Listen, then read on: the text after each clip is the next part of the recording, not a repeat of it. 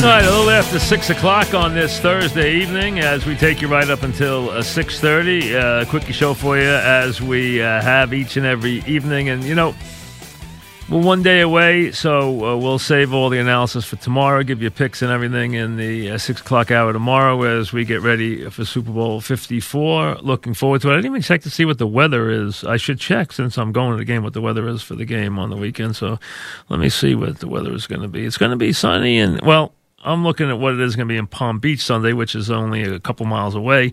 Um, it's going to be 70 degrees and sunny.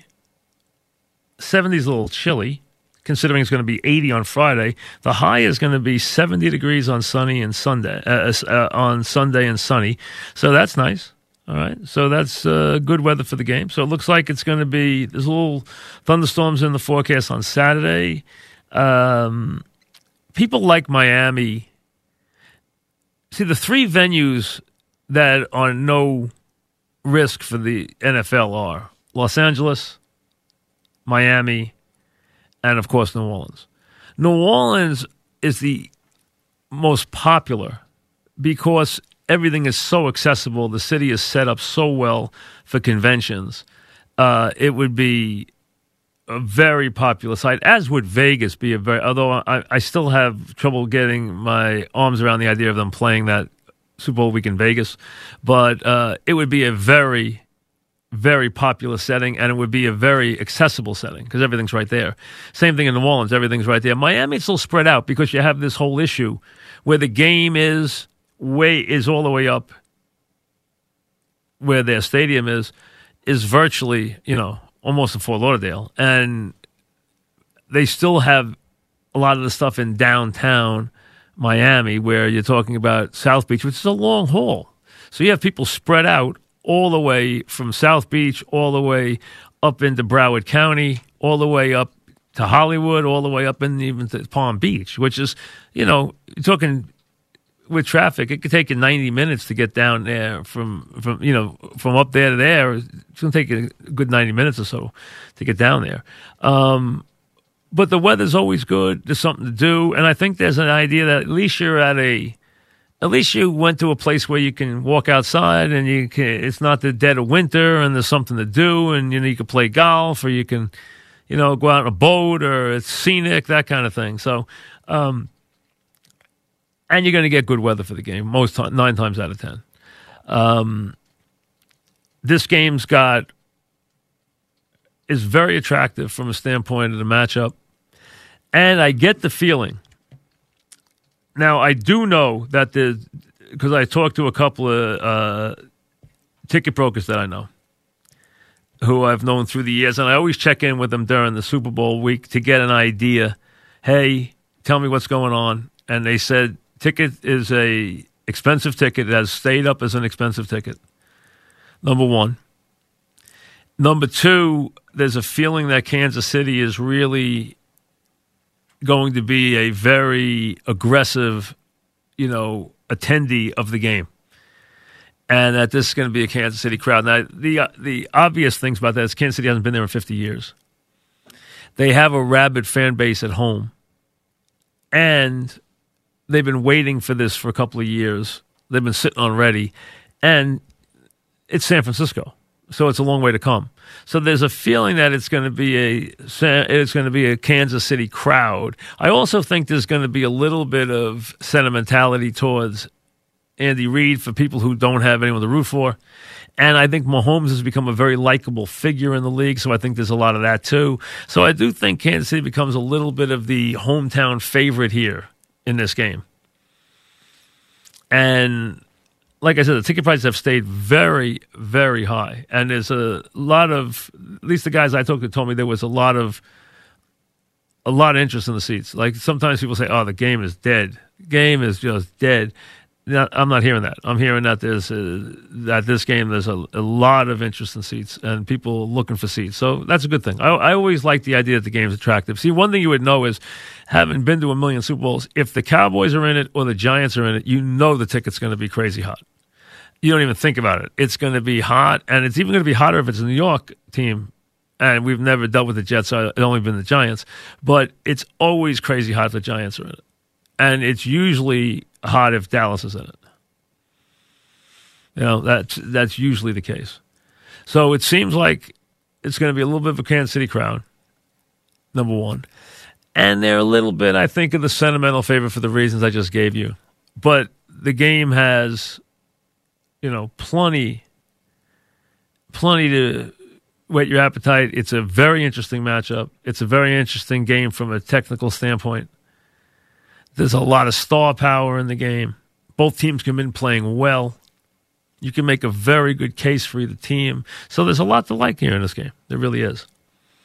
You know, a couple of things here. Um, Yankees Arenado. I mean, give me a break. Did the Yankees need another right-handed batter? I got to pay a fortune to. Give me enough. enough right. Arenado's a wonderful player. That's what the Yankees need. Another right-handed hitting infielder. I mean, give me a break, please.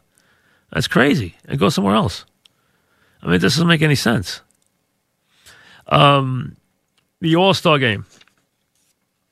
This has nothing to do with how they decide to honor Kobe Bryant. They can honor Kobe Bryant anyway. And someone brought up to me today um, hey, why not have one team wear eight, the other team wear 24 in the All Star game? That was a nice touch.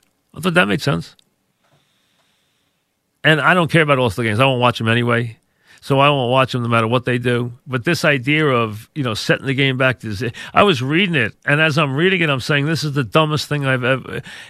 If I read it to you, you'd say, Are you serious? This is how they decide they're going to they're going to honor the memory of Kobe Bryant. The score will be reset to 0 0 after the first and second quarters. How does that honor Kobe Bryant? All right. At the end of the third quarter, the total scores from each quarter will be combined as it would in a typical game. Okay, that's novel. So you add up the score from the first three quarters. Gee, that's something new. The fourth quarter will be untimed. Are we playing forever? Instead, a target score will be set by adding 24 points to the total of whichever team has the lead through three quarters. I mean, come on, this is just downright silly. Nothing to do with Kobe Bryant. This is just downright silly. I mean, this is a case of we are trying. This has nothing to do with Kobe Bryant. This has everything. And I'm not saying they don't want to honor Kobe Bryant. They do. What they're trying to do is take an All Star game that nobody watches and figure out a way to get somebody to watch it. It's the same thing the NFL does every year. They have to face facts. Nobody cares about these games. The skills competitions are more. I can watch the three point shooting, I can't watch the game. I can watch a skills competition. I, I, I don't like the dunk contest. First of all, there's no way to score it oh, look at that dunk. Wow, wow. And the guy stands on the table and the guy does that. I mean, listen, who cares? I mean, that, there's nothing compelling about that. They all can dunk. So, I mean, that just, that just doesn't work. But I actually like the three point shooting. I think that's actually interesting sometimes. Um, the game has no merit, zero. And how about the fact that the league and they quietly want to want to try to brush this under the mat. That the salary cap is going to go down in the NFL and the NBA, which means revenue is going down. TV ratings have not been good. They lost somewhere depending on who you speak to, between 150 million and 200 million dollars in gross revenues in China because of the incident in China. They lost that cost the NBA over two hundred million dollars in gross revenues. So they're talking about the revenue actually the salary cap going down. And in this day and age, that does not happen very often. NBA has had a really tough time with their with their TV ratings. Very very tough time. And we're into a new age now. And there's going to be a whole new wave of this stuff. And it's going to pick up for them in the years to come with gambling and with streaming and everything else. I don't think there's any question, but they're going to have to be patient. And right now, it has not been a great time for them. And that's why they were hoping to get a lift from Zion because of the fact that their TV ratings, you know, their ratings have not been good. In any way. So anybody who was going to bring anything to the dance was going to be a welcome. But having LeBron back in the playoffs this year will be a, a very much a positive for them. Because I can tell you right now, I missed watching him in the playoffs last year a lot. I watched fewer bas- fewer NBA playoff games last year with him not there than him there. No question about it. With the first pick in the plumbing and heating supply draft, contractors select supplyhouse.com. Take the field at supplyhouse.com on Monday, February 3rd, to get 1% off for each touchdown scored in the big game. Take it to the house, supplyhouse.com. You know, I've known Andy Reid since before he was the head coach with the Eagles. That's a long time. That is a long time. And he has had a a wonderful career. He really has. He's been an incredibly good day in day out coach and he's been lumped with the guys that you don't want to be lumped with because right now history has lumped him lumped him in that bin with Marty Schottenheimer and Chuck Knox, guys who have had a lot of success in the regular season, only to be haunted by postseason games. If you go back and look at the history, nobody was more haunted by postseason games than Marty Schottenheimer was. I mean, it was unbelievable things that went on. I mean, John Elway took teams into Cleveland that had no chance to, to win and won. I mean, you know, just crazy stuff that went on. But Andy, right now, when you look at it, he's he's won 207 regular season games. That's a lot. You win 200 games in this league. Think about it. He's won four. He's won ten or more games, fourteen different years. Hard to win ten games in that league. Do it fourteen times. In Kansas City, he's had all winning seasons. He's won double digits all but one year. He's been to the playoffs all but one year. That's a great run since he went to Kansas City. I mean, when you know when he left Philly, everyone was like, "Oh, well, you know, the game's passed him by." Well, he's gone to Philly. The Kansas City. He's put in an offense that everybody loves. They play in front of full houses every game. You can't get a seat to their games. The people worship the team.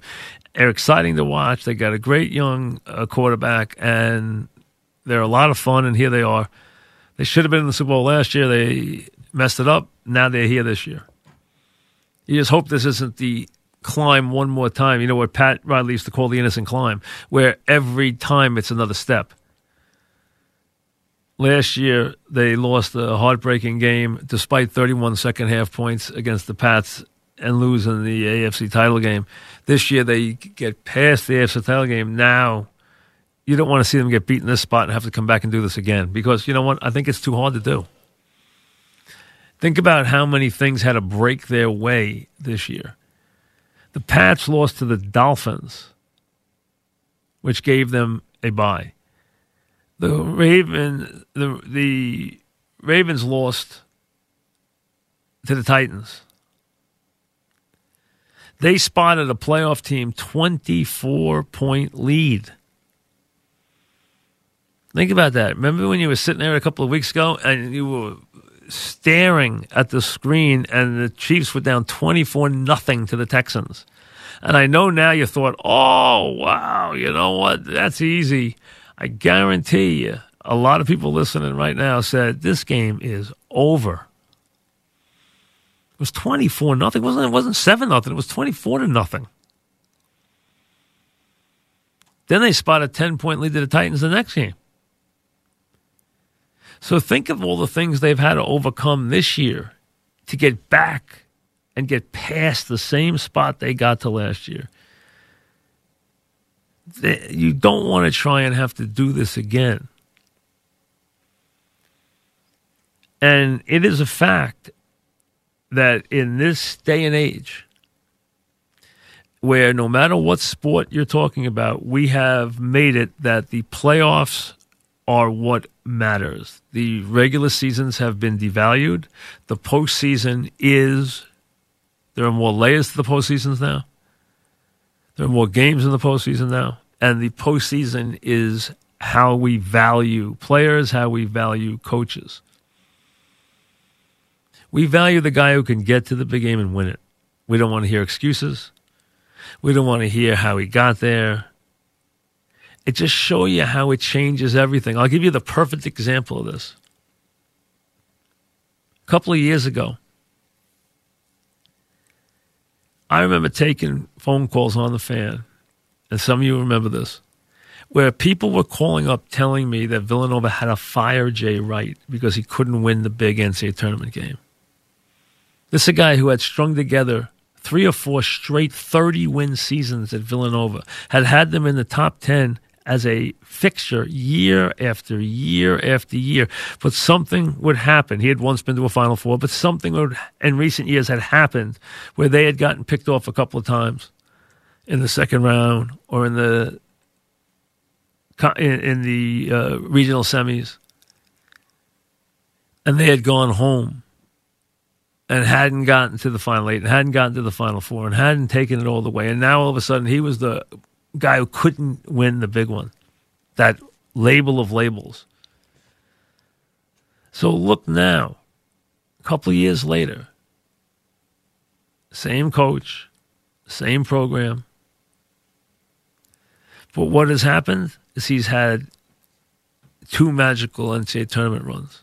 So now what is he? He's coach of the decade. He's a Hall of Fame coach he's one of the iconic coaches of this generation. What changed? A couple of his kids made big shots in big spots. When they were down five to West Virginia, they scored about six straight baskets. That changed. They played a really nasty West Virginia team, and the ball bounced their way in a game that could have gone either way. And then after that, they ran the table and then they got hot the second time around and had a really great team and won back. They won a pair of championships in three years, and now he's gone from that guy who couldn't win a big game and you guys wanted fired to a guy now who's this iconic coach. That's how quickly it changes. And I'll never forget what Dean Smith said to a bunch of us at that building because Dean Smith had been criticized so many times for not winning the quote unquote big one. He had been to the Final Four so many times and he had lost. And he had lost to Dean Smith, and he had lost to Bob Knight, and he had lost to great coaches and great teams and great players. And he finally wins it. As Jordan makes a basket in the best game I've ever seen in my life, still the best game I've ever seen played between two college teams. And they win a championship. And he was standing there waiting to go to the podium, and you could tell he was a little embarrassed. And he said, Am I a better coach now than I was 15 minutes ago? And of course, the answer was no. But you know what? To everybody, the answer was yes. Because we reward the guy who wins the big game. We reward the payoff. The, hard, the other part is harder the other part is really the nuts and bolts, the ability to go there and build a program that's sustaining, that wins year after year, that gets the players and can win season after season and knock off the 25 win seasons in college basketball or the, you know, 55 win seasons in the NBA or the, you know, 11, 12 win seasons in the NFL. And you take them for granted until your team goes through a run of you know not being able to win more than four or five games in a year, then you beg to have those twelve win teams or eleven win teams that everybody takes for granted when you don't win at all. But that's that's the essence of the game we play. So Andy Reid right now, so much the focal point of this weekend on Monday morning, if his team falls short, I guarantee you, we come in here on Monday, I will find you a story that will say that he is a choking dog who's never going to win a big game and how it's over for Andy and he's nothing but a big disappointment. Or if they should finally have their moment and he gets to lift that trophy finally with the big smile on his face and he finally gets to do that, which will make a lot of us very happy we'll hear how now that he is this legendary coach who has, you know, done this incredible job and built this, you know, machine in the Midwest. There's no in between. We reward the people who win the big game. And in nowhere in America is there a bigger difference. Nowhere than between winning and losing the Super Bowl. I've made this comment many times, and I think some people think I'm nuts about it, but it's 100% true. You are much better off losing in the conference championship game than you are losing in the Super Bowl. Nobody cares. Nobody knocks you for losing in the conference championship game. But losing the Super Bowl, and God forbid, get beat up in the Super Bowl, and it is a negative. It is a mark against you. You're better off not getting there. You are better off not getting there than going there and getting drubbed. That's a big, that will hurt you more in your career than not getting there. Because the idea is that there should be an expectation that when you get there, you know what to do when you get there. That you have what it takes to do it right when you get there. God forbid you go there and do terribly. I'm telling you, John Elway took teams there that had no right being there. They had not a chance in the world, and they had no right being there. And he was beat to a pulp, called every name in the book, and even called names by Terry Bradshaw.